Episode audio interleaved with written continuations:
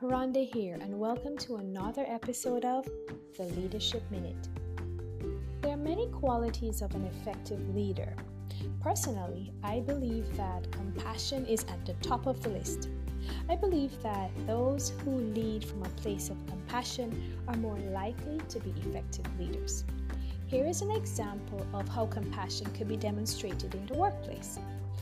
Due to the global pandemic, many have been forced to homeschool their kids while balancing work.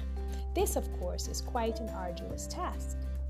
A leader who is compassionate would work with such individuals to help them refine their work times and schedules while still maintaining productivity and adherence to regulations.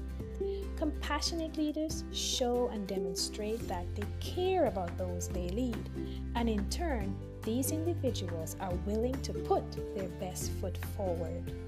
Thank you for listening. Tune in again tomorrow for another episode of The Leadership Minute.